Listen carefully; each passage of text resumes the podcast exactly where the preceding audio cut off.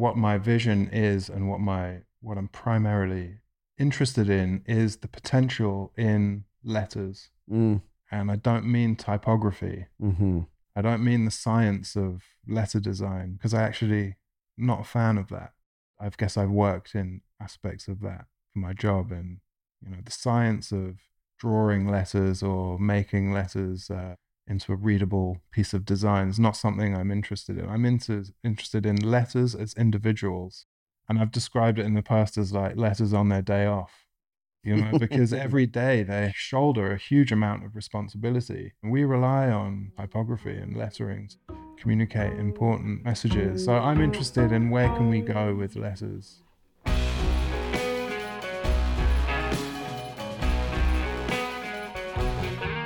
Over the next few weeks, we are featuring some amazing world-renowned artists. We're really honored to have here as a part of Mural Fest and the Gravity Phase 2 opening. So we're going to take our normal topics of childhood, their beginnings, how they ended up where they are, but it will be a short summer series featuring some really amazing, talented human beings and artists. I hope you enjoy each episode as much as I did. Pref is a British graffiti fine artist and muralist.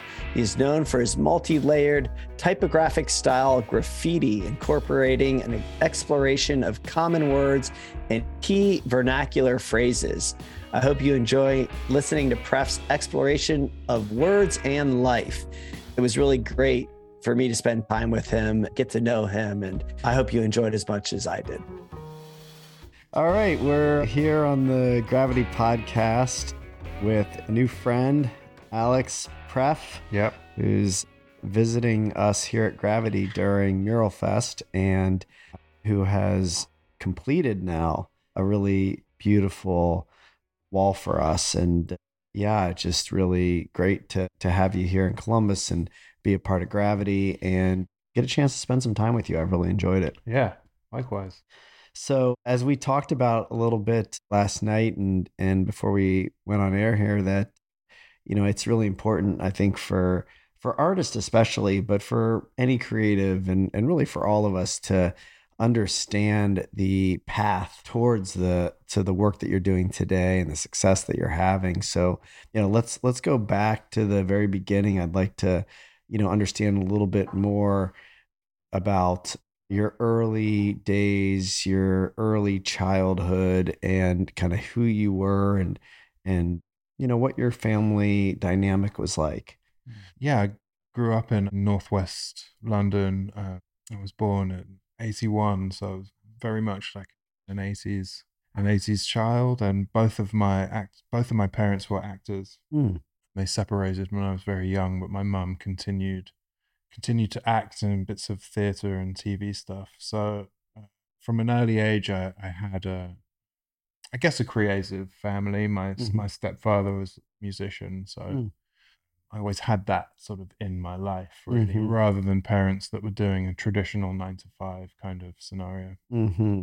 And I always liked drawing and, it was always my thing, just like we were talking about the other night, very much my thing. And as soon as I could at school, I focused on design and art classes. At that age, not quite sure what eventually I was going to, specialize in or work as or whatever. Right. But I just knew that it would be something in that field. Let me just pause you there for a second, because I'm curious to just dig in a little bit more on this family piece, having... Yeah. Both your mother and father as actors and your stepfather as a musician. It sounds like you were living with your mother and stepfather. Yeah. And yeah, I just curious, like in hindsight, looking back, was just sort of the environment that you were in, I would imagine, but I'm kind of curious, like, what was that like and how much influence did that really have on who you were? I mean, looking back at her, it had a huge influence because they both showed me that I can do whatever I want, for a start. And if that's something creative, then I just need to do that. Yeah. And that they had followed their dream, I guess, in pursuing creative kind of jobs or careers. So there was never any question really around that. It wasn't like, we want you to be a doctor, or if I had wanted to be a doctor, that would have been completely fine. But I was able to sort of do what I wanted to do, and it felt very natural and very normal at the time. They didn't push me towards being an artist or anything like that. Mm-hmm. In fact, neither of them are great visual artists in that way, but it's just sort of a lifestyle thing. Yeah. Yeah, definitely. And my stepfather was a big influence. I mean, he got me into, he came into my life when I was like 7 or 8 years old. Mm-hmm. And he got me into all kinds of things early on, like Salvador Dali, and Jimi Hendrix. Mm-hmm. And he was very much into prog rock and jazz and all kinds of music really, but showed me a lot of early examples of that in my life. And music came a lot through him actually, more than my mum, who was always supportive, but it wasn't so much her thing. Mm-hmm. We spoke briefly, but he grew up in Ohio. He's from Ohio. So when he came into my life, we traveled here. We came every couple of years in the beginning. Yeah. He was from Ohio, but was living in London. He had moved there not that long before. Okay. He'd lived in Ohio for most of his life. Yeah. And I guess he'd been in London a few years and met my mum. Interesting. Yeah. Yeah, I know. It's such a small world. I don't know why, this connection to Ohio seems important, but, here you are after, all these years and, back working in Ohio. I mean, it's just it's kind of a wild thing. It's great. It's been great to have the opportunity to come back. Yeah. And so tell me, drawing, became part of your life. And that first comes into your life. You kind of just like doodling, picking up a pen, a pencil, crayon. I don't know how young you were, but, just start to draw. Yeah. My mum describes some of the earliest memories of my drawing where I would have she said she took me to work one day and we're in the canteen at work and I had a toy car, It was like, I can't remember, one of those toy things. And she said I drew it with a pen with one line, kind of without stopping. And she just said my jaw just dropped. And it was obviously a childlike drawing, but there was such intent, I guess, with what I was doing. She said from that point on, she knew. And I was drawing from them. Earliest stuff I was drawing was, I was just drawing posters for my room. I loved NBA and baseball, we spoke about the Cavs and the Indians and the Browns, because obviously I was getting sent all of that stuff from my family here. So I had, Indians stuff and that was my thing. So, but I would draw the logos. I loved the logos. Yeah. I mean, that was a big early influence. And also coming here and discovering Mad Magazine. Sure. Because I had a cousin here that was an artist and was into that. That blew my mind. Because I was getting into skateboarding, obviously the, mid to late 80s, skateboarding was big and really captured my interest, I think, was this idea of graphic design for kids or subversive graphic design stuff. Because you think about Mad Magazine was very much about poking fun at the establishment. And so it was kind of like a comic book or cartoons that were a little bit kind of, maybe not kid appropriate, all of it, but it was clever stuff. And then also skateboard graphics at the time were doing a very similar thing. Yeah. They were doing a logo pastiche and making fun of it. Was very anti-establishment, right? So those two things were like really bubbling in me. And when I was 11, after during this whole time coming here drawing posters, band NBA logos, and I found a copy of a graffiti book called Spray Can Art, which is what's traditionally known as the Bible, really, in the graffiti world, because at that time there was no printed media about graffiti or anything. There was very few books. This book was one of the main books because it showed the lifestyle behind the artwork. So I already had the skateboarding stuff. I already loved Mad Magazine. So when I found graffiti, it was like, whoa, all of these things together. Yeah. Such a heady mix. Oh, yeah. And how old were you when you kind of put all that together? When I got that book, I was 11. And I bought it. I remember I bought it for 50p from a flea market down the road from my house. And I found it and I ran and I asked my mum, can I buy this? And that was it. As soon as I opened that book, my head just exploded and I just couldn't. Yeah, there's something interesting, you know, about that culture. And I'm not sure exactly where I'm going with this, but, you know, I have memories of, I have a lot of Cleveland sports memories. Mm-hmm. I think it's hilarious, by the way, that, you know, you're in London and like your luck of all the American teams that you end up like being forced to be a fan of. It's the Cleveland sports, which were decades of suffering, you know. It's like, you know, you could have picked the Yankees and, you know, the Cowboys and, you know, the America's teams, you know, but you ended up with the curse or blessing, I guess. I don't know. It's more of a curse of being a Cleveland sports fan, but I'm intrigued with this, you know, coming together of these things that I also was really intrigued with. As a kid, the skateboarding thing was a big deal. You know, I remember like finding friends and, you know, I lived in Akron, you know, also I moved to Columbus when my parents got divorced when I was 10 years old, and my friends here were all into sports. They played tennis. They did things I didn't do, which I learned to do and ended up doing. But like over here was stuff like skateboarding and I used to also kind of draw all over my walls and, you know, collage, you know, athletes and stuff, right? Like even like album covers. I had a big Dark Side of the Moon triangle that I stenciled onto my wall, right? Yeah. And I found these people that were a little fringy, you know, in Columbus and my hometown of Bexley, Ohio. Like the skateboarders were sort of the punks, the troublemakers, right? But I liked those people, right? There was something about that energy that was really appealing to me. And I'm not sure exactly what it was, but it felt like more me, you know, there was something very exciting about that kind of, those things. Absolutely. Well, it was also, there was that secretive kind of, you can't just Google it. You know?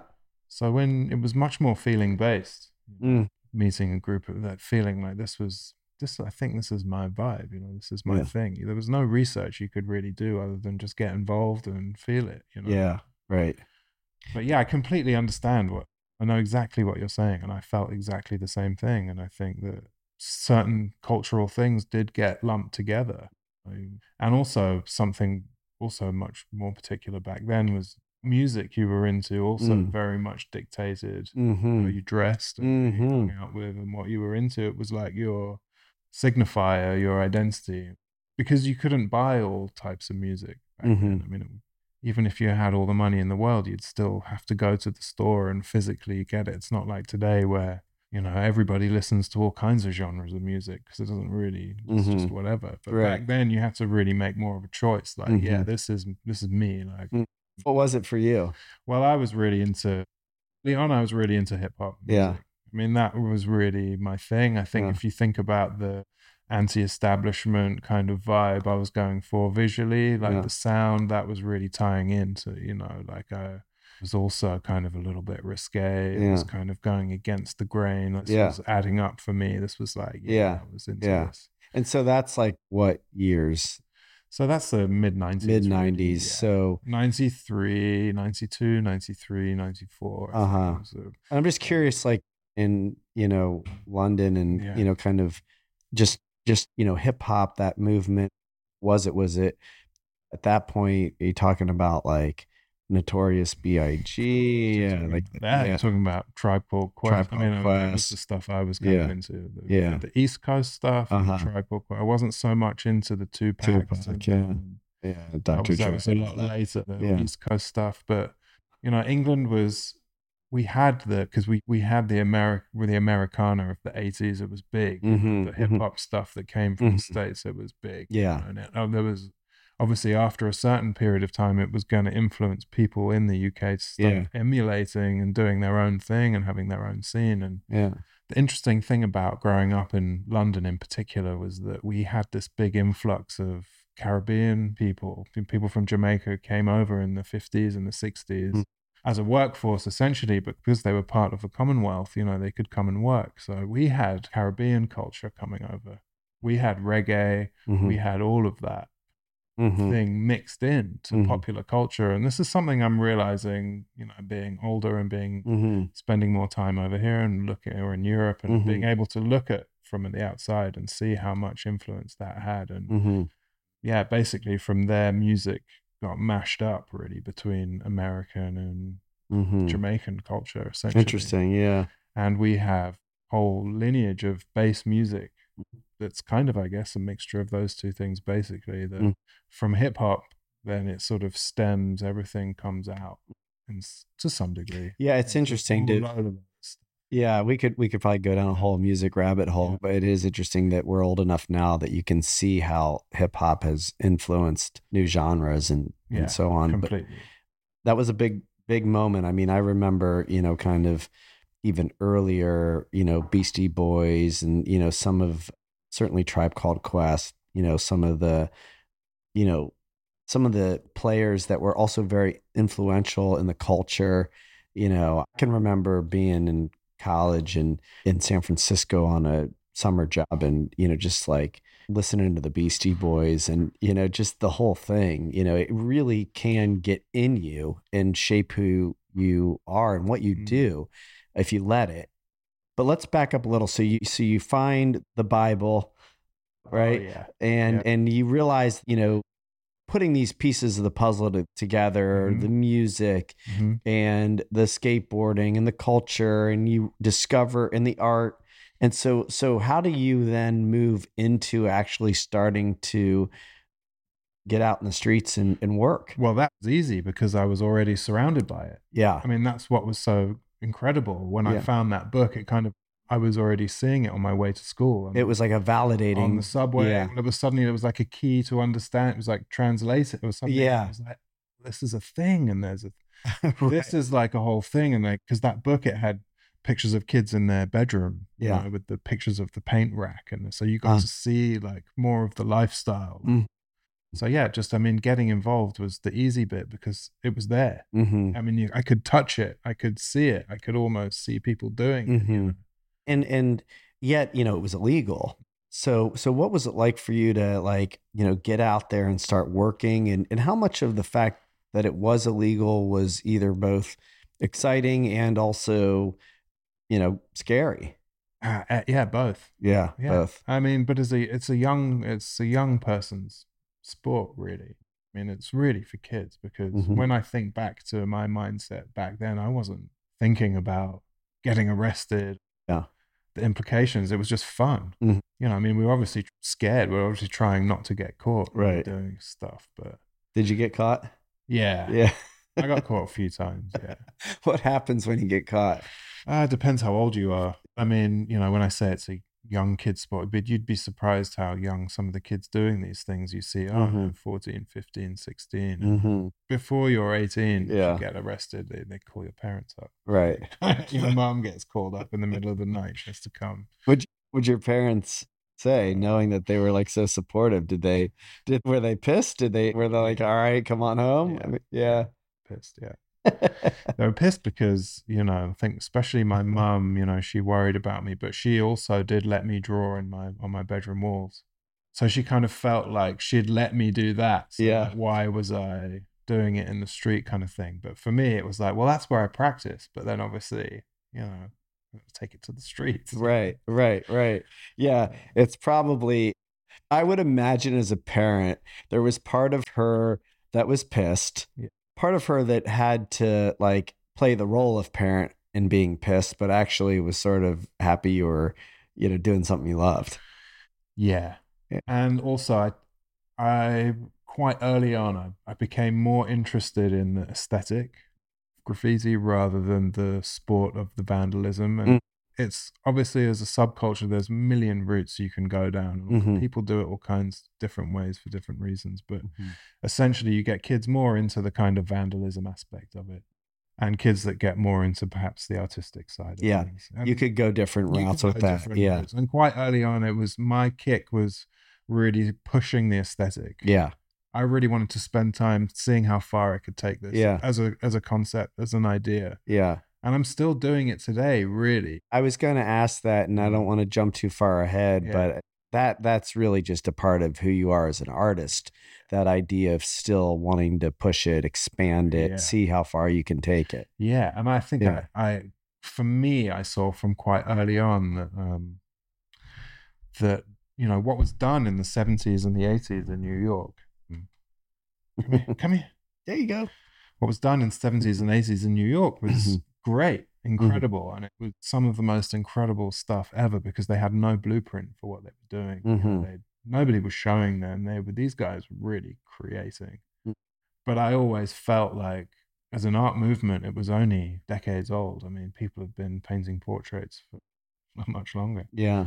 So I always felt that there was potential to really take this idea of graffiti. What is that? What does that mean? It's an aesthetic. How far can you push that? You know, that's why quite early on I was, you know, stopped writing just my name. And I was writing whatever, phrases, sentences, stuff like that. And that was a very early on thing, but you know, taking it, using typography was a way to reach everybody, not just graffiti people, which is what most of it's about. You know, it's for other people that do graffiti. It's difficult to decipher unless you're familiar with, you know what I mean? Yeah, it's an interesting thing, this idea of like, how far can you push it? And Kuda actually had said something earlier about, you know, if you stop, I forget exactly the language he used. Basically, the idea was if you stop having a big vision, this desire to push it, then you stop being an artist. And so there's something about that, I think, outside of art too, right? Just this idea of like imagining our lives, you know, and continuing to not put limits on them, you know? Okay, well, that kind of leads me to something I was curious about. I know that you studied then design communication at the Chelsea College of Art. So talk to me a little bit about the decision to go into the academic world and study art from an academic standpoint. Yeah, well, you know, in the UK, you can basically, when you're 16, you know, you start your A levels when you're 17, and those are 3 subjects that you major in from that age. That's quite young, considering most of the rest of the world take all subjects, even through university and stuff. And you get to pick the 3? So I did French, design, and those were my 3 from 17. That's quite young. I mean, I knew all those other subjects. I was like, forget it. What was involved in design? So design was everything in the, I guess, from engineering, products, graphic design, anything that wasn't what you would consider fine art. Okay. And it was very broad. You'd be molding stuff with foam or designing a product or making a magazine or whatever. So I did those 2 subjects. I dropped French after my first year of my A level. So from 17, I was only doing design and art. So I always knew that was, you know, what I was doing, and then went on to, you do an art foundation, something you do there, which is a gap between finishing your A-levels, which finishes at 18, and before going to university. And in that year, you try everything to decide what you want to finalize on, you know, go to study at university. So I did like a week of everything, you know, sculpture, painting, product design, graphic design, whatever. At the end, I decided I wanted to do sculpture. I thought, What was it about sculpture? Because I was already into conceptual thinking. I'd made this sculpture in my class where I'd put flashlight on a telephone and just playing, but the teacher freaked out. He was like, light conversation. That's great. And it kind of blew my mind. I was like, oh, wow, like you can do this? Okay, cool. That's great. So I really captured my imagination. So I was like, I'm going to do this. But then after 1 week of being in the fine art department, I really just felt like they weren't my people, going back to what you were saying. These were the kids at school that were smoking roll-up cigarettes, you know, that had kind of grubby clothes and were kind of sulking around and messy, and everything was like all over the place. After a week, I was like, I'm not sure. The ideas I love, but I don't know if I can deal with you guys drinking red wine and smoking cigarettes and stuff. This is not my bag. Yeah. So I went to see the graphic design department, and they gave me an exercise to do, which involved, I wish I maybe I have it somewhere. Yeah. Involved basically cutting text out of a newspaper and making designs with it. And I found it really fun. They were so impressed by what I'd done by cutting these words out and making these designs and mm-hmm. stuff. He went and showed another tutor from the design department, and they were laughing like, this guy tried to do fine art. Like, can you believe he wasn't going to do graphic design? Or whatever? Yeah. So I guess that from there I was like, okay, yeah, this is my thing. And, yeah. And also in those days, I don't know, I say in those days, but I mean, maybe it was those days. But back then I felt like I needed to kind of learn something. Maybe it's partly to do with university costing money. Mm-hmm. I don't know, that I needed to learn a trade that I could leave and get a job. Yeah. So I was curious about that because I know that you worked in graphic design, still do, I think a little bit, not anymore. Not okay. Oh, no. Okay. So, but you did for a period of time. And there is always this like, how am I going to make money? Maybe, I don't know. You can shed some light on this. Maybe people today, young artists, can connect dots a little bit easier on career path. But, you know, there is, you know, like even in my case, I studied architecture and city planning, but I wasn't sure how I was going to turn that into a career. Like real estate development wasn't something that I really saw a path forward to, so I just like got a job, right? And so especially with artists, there seems to be a disconnect. Maybe there was a bigger one on how do I actually like pay my rent? And I'm curious, you know, how much of that played a role in why you went into graphic design, or were you just did you like it? You know, love it? Yeah, I mean, I think about that a lot now, especially because obviously my mom, although she was an actor and had times when she was on TV, my stepdad wasn't really earning. So I didn't come from a house that was all about earning money. It wasn't something we talked about. Mm-hmm. I never went without stuff. Like, it's not like we were in poverty or anything like that. But we didn't, you know, we weren't, just wasn't really a thing. So I think for me, I didn't grow up with this kind of desire to make a lot of money. Maybe I'd seen as an example that you can be happy and live your life without having a lot of money, just having enough. So although I took this decision because of what you're saying, so I could have a thing, it was never like, I'm going to make lots of money doing graphic design. It's like, well, I better have a job. Yeah. So I guess this is what it's going to be, because sitting in my room and painting a canvas isn't realistic. In fact, I remember at the time thinking to myself, I can always make a painting. Yeah. Like I can always do that. Did having the job though, did it allow you to have, you know, things so you could have basic needs so that you could also paint? Or did you ever feel like you couldn't do the kinds of things you wanted to do artistically because you were so busy with your career, your day life? 100%. Yeah. My son actually has been talking a little bit about that.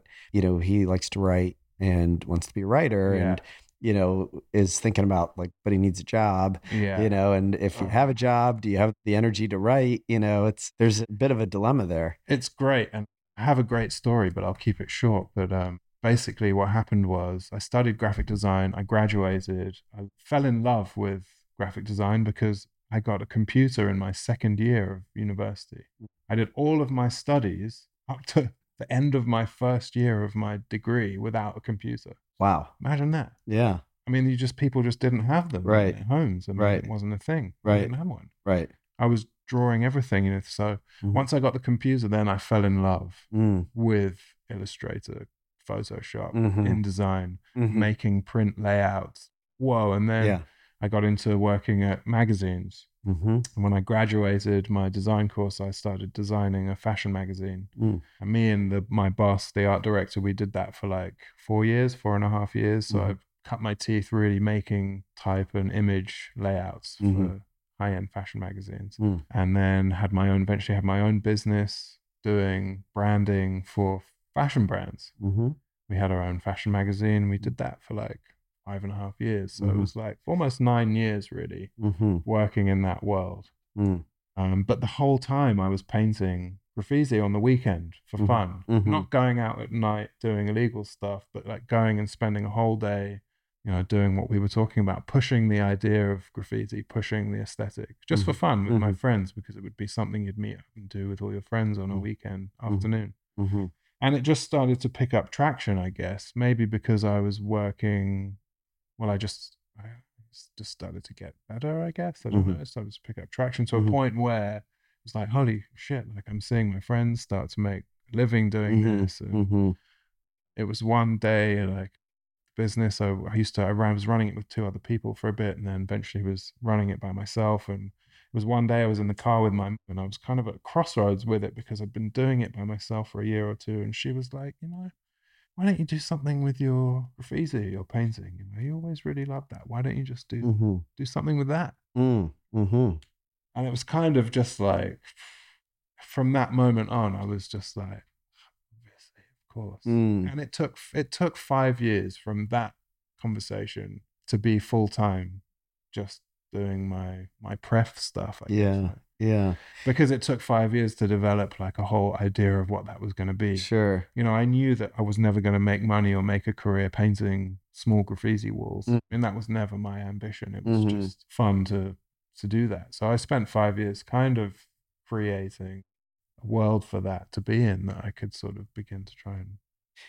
I have a bunch of questions based on what you've just shared. Let me just start with your mom, you know, brings something forward that is like a real light bulb for you. Seems, you know, like it might have been kind of right in front of you, right? Yeah. But how important is it to get this validation? You know, you said it about kind of the graphic design work too, you know, where you're doing something and people are seeing you and your skill and they're validating it. Yeah. How important is that? And how kind of, you know, I know in my own little, like, you know, experimentation with being an artist can be tricky. It could be maybe a double-edged sword too, because, you know, you don't want to fall into like people pleasing, or it's all about, you know, selling something, you know, or other validation credentials, but there's some level of it that seems to actually be helpful too. The validation. Yeah. The feedback, I think if you really go into it from a sort of psychological point of view, absolutely. I think on a more surface level, there's an instant gratification in seeing something progress for me. Yeah. Being able to think outside of the box and push that in a place where people are surprised about, and I surprised myself. You know, my early really experimental graffiti stuff, I often didn't have a sketch. So I didn't know what I was going to do when I showed up in the morning, and I'd come back with something that I was like, whoa, how did I even do that? So I think there's that instant, you know, a bit like cleaning the house, you know, you get like an instant gratification, probably from a more psychological point of view. Yeah. I think being a child of two parents that separated young, having that validation, and obviously from the stories that I've told, it's clear that, you know, getting that validation is something that I found rewarding, was able to use that as motivation to continue. And like, yeah, I didn't think about it at the time, probably. That was playing into, you know, me feeling good about that. Perhaps when you know, parents separating for a kid, it can, you know, leave that gap sometimes of feeling like, you know, was it my fault? Like, obviously I never thought that, but I think there's elements of that kind of thing that, yeah, for sure. Today, I'm kind of curious at this point, you know, when you think about starting a piece of work or a concept, or as you're working on it, you know, how much, if at all, do you, you know, still worry about how it's going to turn out, or, you know, maybe what people are going to think if whoever hired you is happy? Does that factor in still to some extent? Yeah, absolutely. I mean, the mural process is different because by the time I've started painting it, everybody already knows what it's going to be, and it always looks exactly like the design because of the, you know, the process and the sort of formula. So the mural painting is different, and I just get to enjoy the process of painting it once I start. You know, there's a worry, am I going to run out of this color or that color and stuff? But yeah, that sort of comes before, I guess, when I'm thinking about the ideas mm-hmm. and I'm conjuring up what is going to go on this wall, because mm-hmm. it's always got to be a mixture of where I'm going with my journey of my work mm-hmm. and also trying to make it work in context as well, which is also really important for me.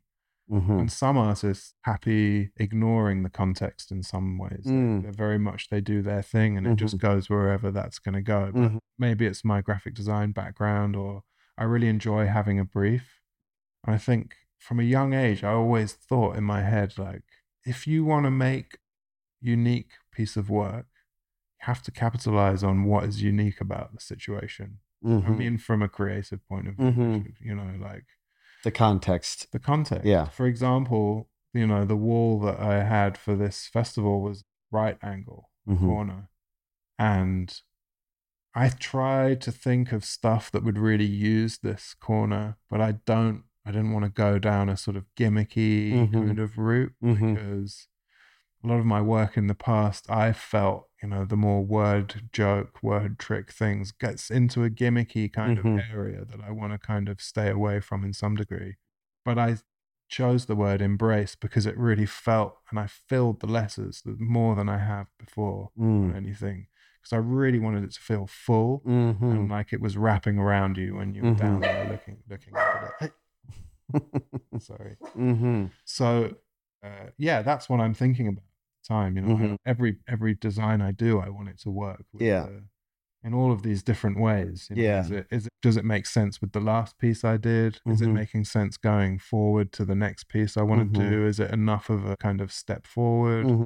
It feels like a very healthy relationship with the desire for the outcome to be what it is, you know, which, you know, I think there is a healthy way to be with that, you know, that it's more of a passion and a love and a care about what you're doing, mm-hmm. what you're creating, than it is like, I hope people like it. Yeah. You know? Well, I always want to communicate something. Yeah. That's always at the core of my work.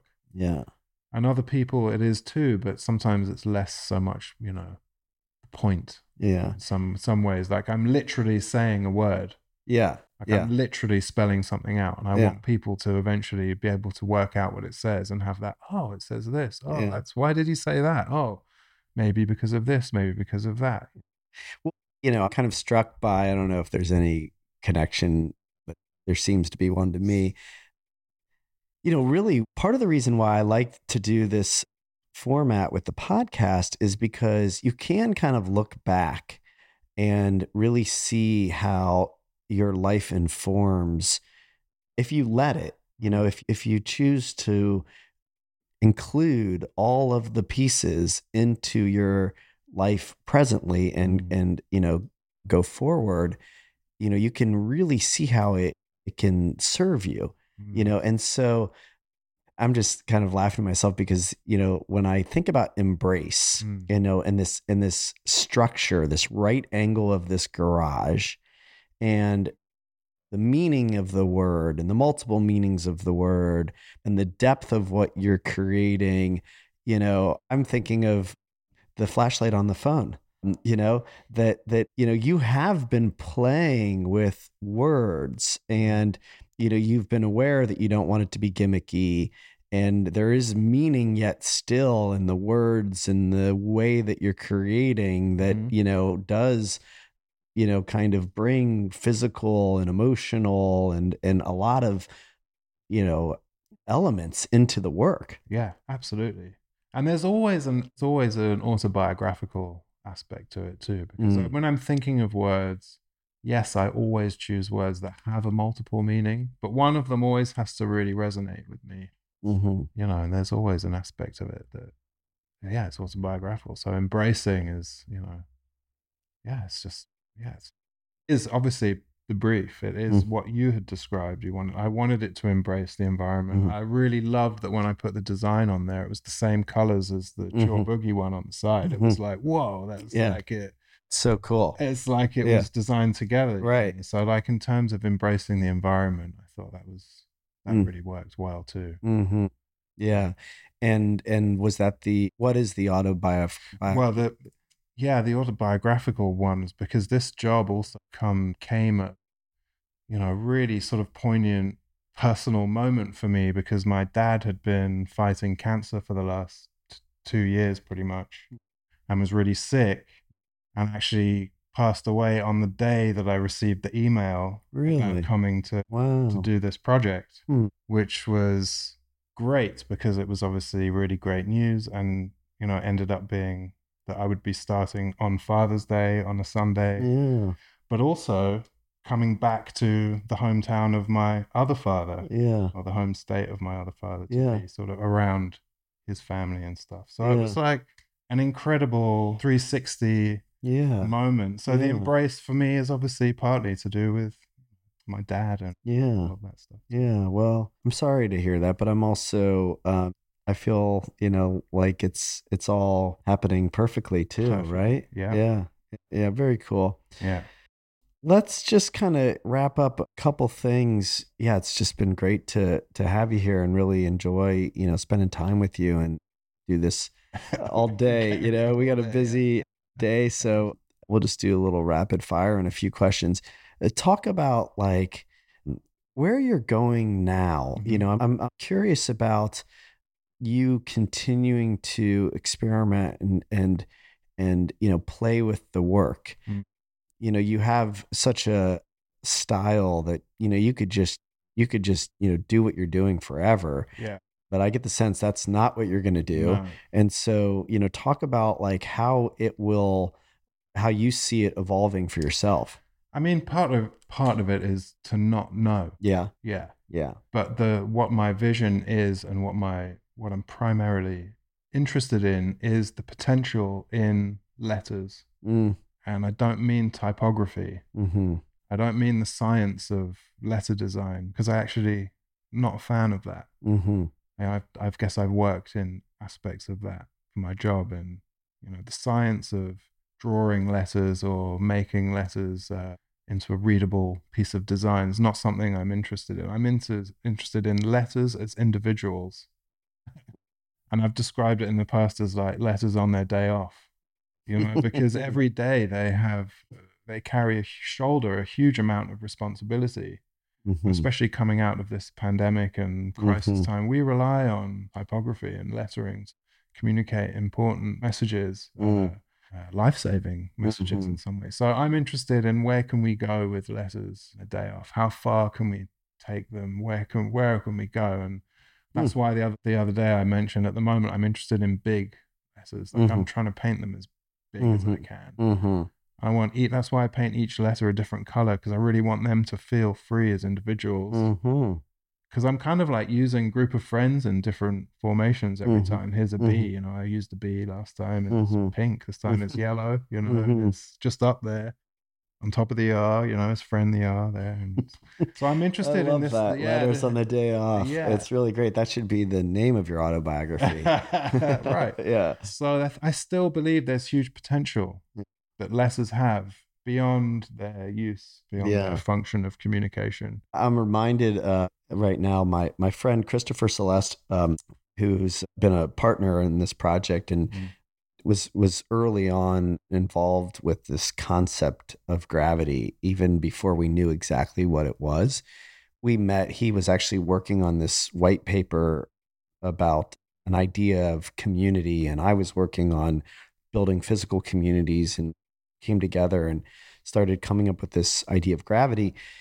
And he came from a digital marketing background, and he said something to me, and I've repeated in the podcast before, that words matter. And I didn't see it that way. In fact, I think we argued about it, because I thought, you know, it doesn't, you could call it anything, you know, I mean, there's Google, and it's what it becomes, you know, it's really what it becomes that matters. That's what makes the name. And he argued the opposite, that, you know, the words really matter.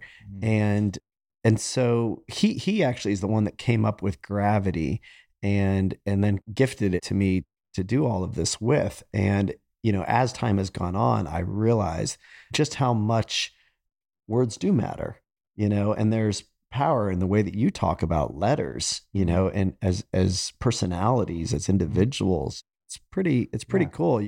go pretty deep with that. Yeah, absolutely. I do. Yeah. I've got plans for the future of how I can sort of extrapolate on that idea. But yeah, I mean, I see letters everywhere, and you know, I think it's a G. I like G. That's my initial of my second name, so I'm fond of G's and P's.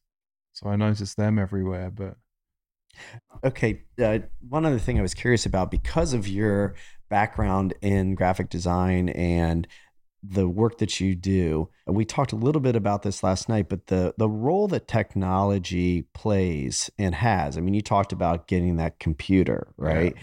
And I'm curious, you know, how you see those worlds continuing to coexist and support each other, and, you know, what happens, and maybe, you know, none of us know, but how you can see it continuing to influence your work. Well, I think for me personally, I mean, the next frontier of where I want to go is a three-dimensional space. Mm-hmm. I've been working on a couple of things for almost a year now of a three-dimensional kind of capacity, like physical, big physical letters. I mean, that is ultimate for me. I mean, just like I paint them, but like three-dimensional.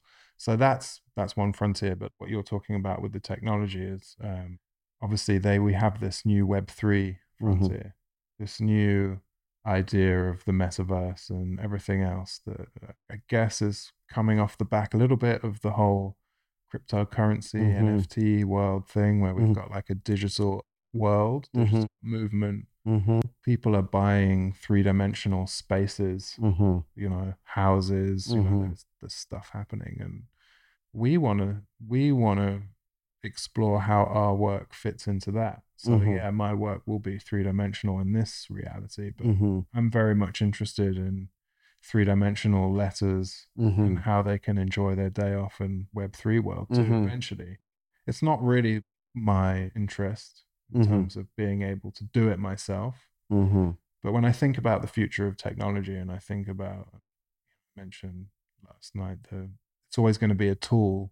It's not going to be the final thing. You know, it's going to help people bring their artwork to life in a three-dimensional space that is fictional, but I mean, it opens up a whole other thing. You know? It's funny how afraid people are of it. You know, I think when you put it in the context, and maybe there's good reason, you know, to some extent to be afraid of it, because, you know, it certainly has influenced our culture in maybe some ways that are not good, but when you think about it as a tool, I think it really changes, you know, the context that, you know, usually what happens with tech is it just sort of weaves its way in, you know, it's not like it's, you know, I mean, you could argue it's a little all consuming, but it feels a little bit more natural in reality than it does sort of in your imagination of what it is. I think so. You know, the unfortunate thing is, while we're here talking about a mural I've just painted on the side of a wall, this whole time there have been people working really hard in that space to make that come to life and do that. So it takes a while for people to catch up. Oh yeah. You know, and that's why it's this whole thing. I mean, social media happened. It wasn't great, but it's here. And I think Web3 is the same thing. It's just coming. Yeah.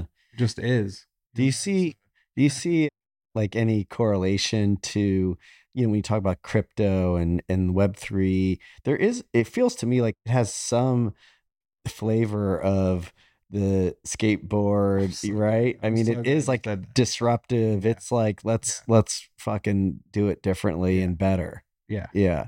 And that's why I've become slightly interested in it, and avoided all NFT, everything. Yeah. Just because it's so littered with, I would call, bad art. Yeah. Like, I don't think the art is as big a part of that world than the collectability and the other aspects of NFT, which make it so much fun. Right. It's not about the aesthetic. Yeah.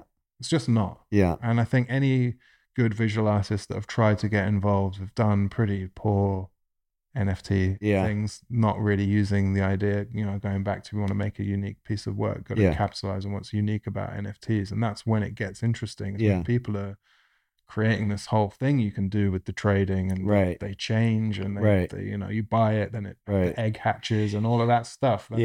That's capitalizing on what is interesting about that space. Yeah. Not Damien Hirst putting a JPEG of a painting. I mean, that's right. Just like... Yeah, just like a... Not that I've seen that, but I'm saying that the other end where it's just like, well, here's just an image of my work. And it's going to sell for $2 million or whatever. So. Yeah, I agree. I think it's the utility that really gets interesting. Yeah. We've talked about, you know, do we somehow create an opportunity for people to own part of this community using NFTs and smart contracts, and you know, it's still early. It's not there. It's hard to kind of get it all to work because you still are stuck with the existing infrastructure. You know, you got banks and you know, and most people are just like, where do I even begin? How do I Bitcoin? You know, right. Yeah, it's kind of early days, you know, like, you know, imagine somebody turned on a computer and trying to figure out how to graphic design. I mean, you know, it wasn't straightforward, you know, right out of the gate. Yeah. All right, let's wrap up. You shared some pretty simple but really good advice last night, and you know, just for people to hear, you know, your words for other artists, for other creatives. You know, last night you said just do it, and you know, maybe you could just expand a bit on that, you know, as it's simple advice, but it's really hard. You know, there's so much resistance. There's so many people out there that don't have homes filled with creatives and the support they need. It might be scary to think about getting up on a big wall or to just even, you know, spraying something. Yeah. So, you know, just maybe talk a little bit about, you know, the just do it advice. Yeah, the just do it thing. It's basically if you enjoy something, then you're going to be good, right? So if there's something that you really enjoy, you know, some people call it your zone of genius or whatever it is. But if there's something that you do when the rest of the world just disappears and you're fully in that thing and it makes you feel good, that is what you need to do as much of in your life as possible. Make as much time for that as you can, whatever that is. Yeah, that might be doing spreadsheets for somebody, right? That might be walking dogs or whatever. For me, it was, you know, thinking of ideas around letters, like thinking of ideas for what I could do with this. So yeah, just do it. Like if they're, you know, you're going to do more of whatever you do. That's the other thing behind the just do it. You know, if I decided tomorrow I wanted to make money doing flower arranging, I would have to start doing it. The more I did, the more I would do. Right. You know, people would see it then. But if I sat here thinking about making flower arranging for 5 years, I'm not getting anywhere. You just have to start. The more time you put just have to start. Yeah. If I want to sell more canvases, I've got to paint more canvases. Yeah. Because that's where the energy is going in the world. I mean, that's what people are seeing. And I get people all the time, people are saying to me, oh, I'd love to do my art full time, but I still need to do this, I still need to do that. And I just say, you've just got to do it. Yeah. Yeah. If you don't enjoy it, you won't be good at it. Yeah. It's not going to work. Right. Yeah. It sounds stupid. It's really that simple. It is really that simple. And I would imagine if you were doing flower arranging, you'd be arranging them in letters. For dead people. Yeah, probably. That kind of thing. Yeah. All right. Let's wrap up there. It's been great to spend some time with all of you. And yeah, we'll look forward to staying in touch and seeing. I'm excited to see where things go. Great. Yeah. Thank you so much. All right. Thank you. Thank you for listening to the Gravity Podcast.